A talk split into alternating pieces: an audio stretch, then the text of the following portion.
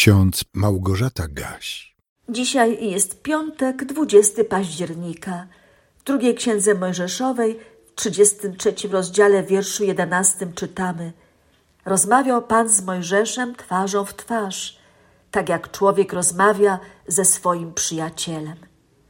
Jezus mówi: Już was nie nazywam sługami, bo sługa nie wie, co czyni Pan jego lecz nazwałem was przyjaciółmi, bo wszystko, co słyszałem od Ojca mojego, oznajmiłem wam. To słowa zapisane w Ewangelii Jana w 15 rozdziale, wierszu 15. Nie wiem, czy wszyscy pamiętamy o tym, jak Pan Bóg nazywał Mojżesza, przywódcę ludu izraelskiego, który został powołany przez Boga Jahwe do wypełnienia niezwykle ważnej i trudnej misji. Prowadził przez czterdzieści lat przez pustynię z Egiptu do ziemi obiecanej lud twardego karku. Z takim określeniem postawy Izraelitów wobec Boga kilkakrotnie spotykamy się w Biblii. Tak więc zadanie Mojżesza było bardzo, bardzo trudne, a nawet niebezpieczne, bo przecież najpierw zagrażało mu niebezpieczeństwo ze strony egipskiego faraona, który nie chciał ludu wypuścić. A potem nawet lud często szemrał i narzekał na Mojżesza. Wystarczyłaby więc jakaś zorganizowana akcja zbuntowanej grupy i los przywódcy mógł być niepewny. Nawet jego rodzeństwo, brat Aaron i siostra Miriam, któregoś razu zachowali się bardzo głupio, co spowodowało gniew Pana.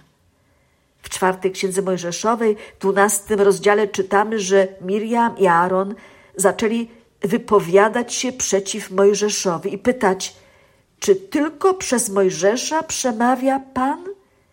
Czy także przez nas nie przemawia? Te pytania świadczą o tym, że chcieli Mojżesza uciszać, zepchnąć na dalszą pozycję, a może zająć jego miejsce. To Boga bardzo zdenerwowało.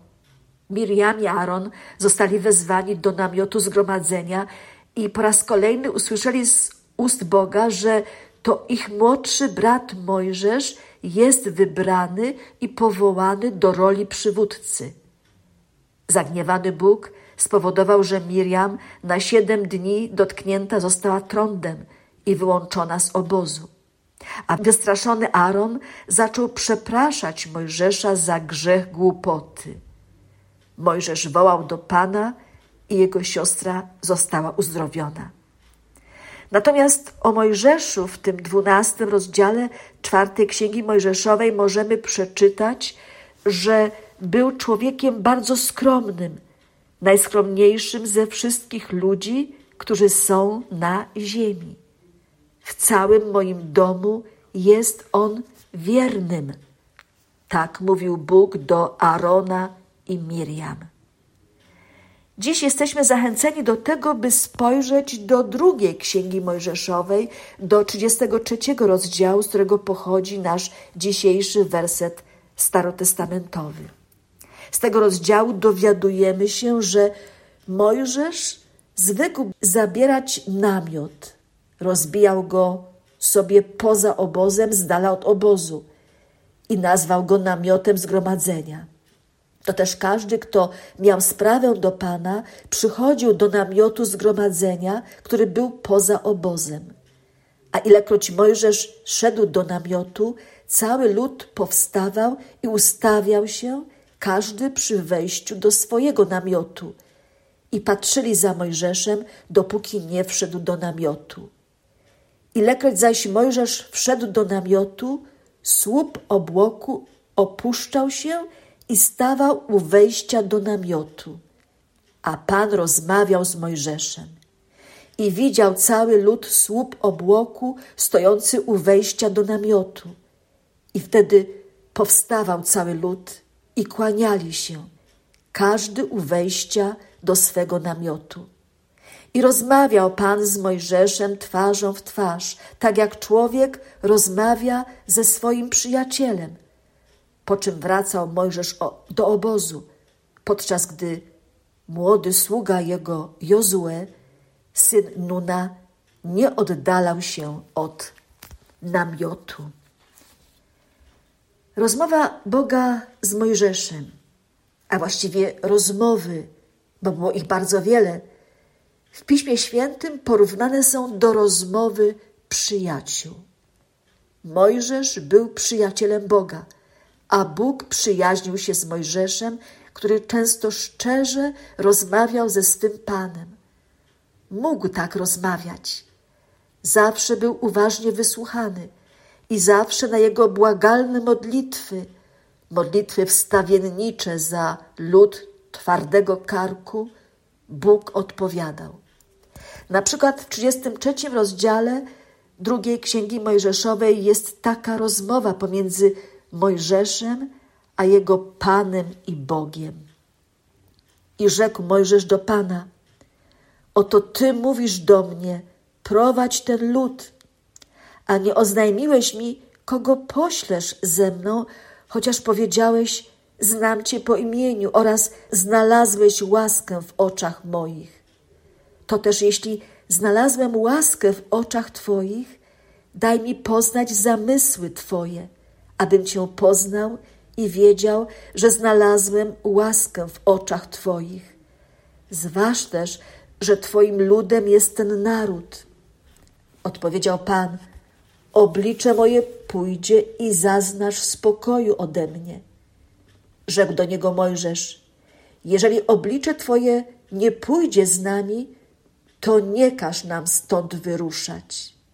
Po czym bowiem można poznać, że znalazłem łaskę w oczach Twoich, ja i lud Twój, jak nie po tym, że Ty pójdziesz z nami, bo wtedy będziemy wyróżnieni, ja i lud Twój, spośród wszystkich ludów, które są na powierzchni ziemi.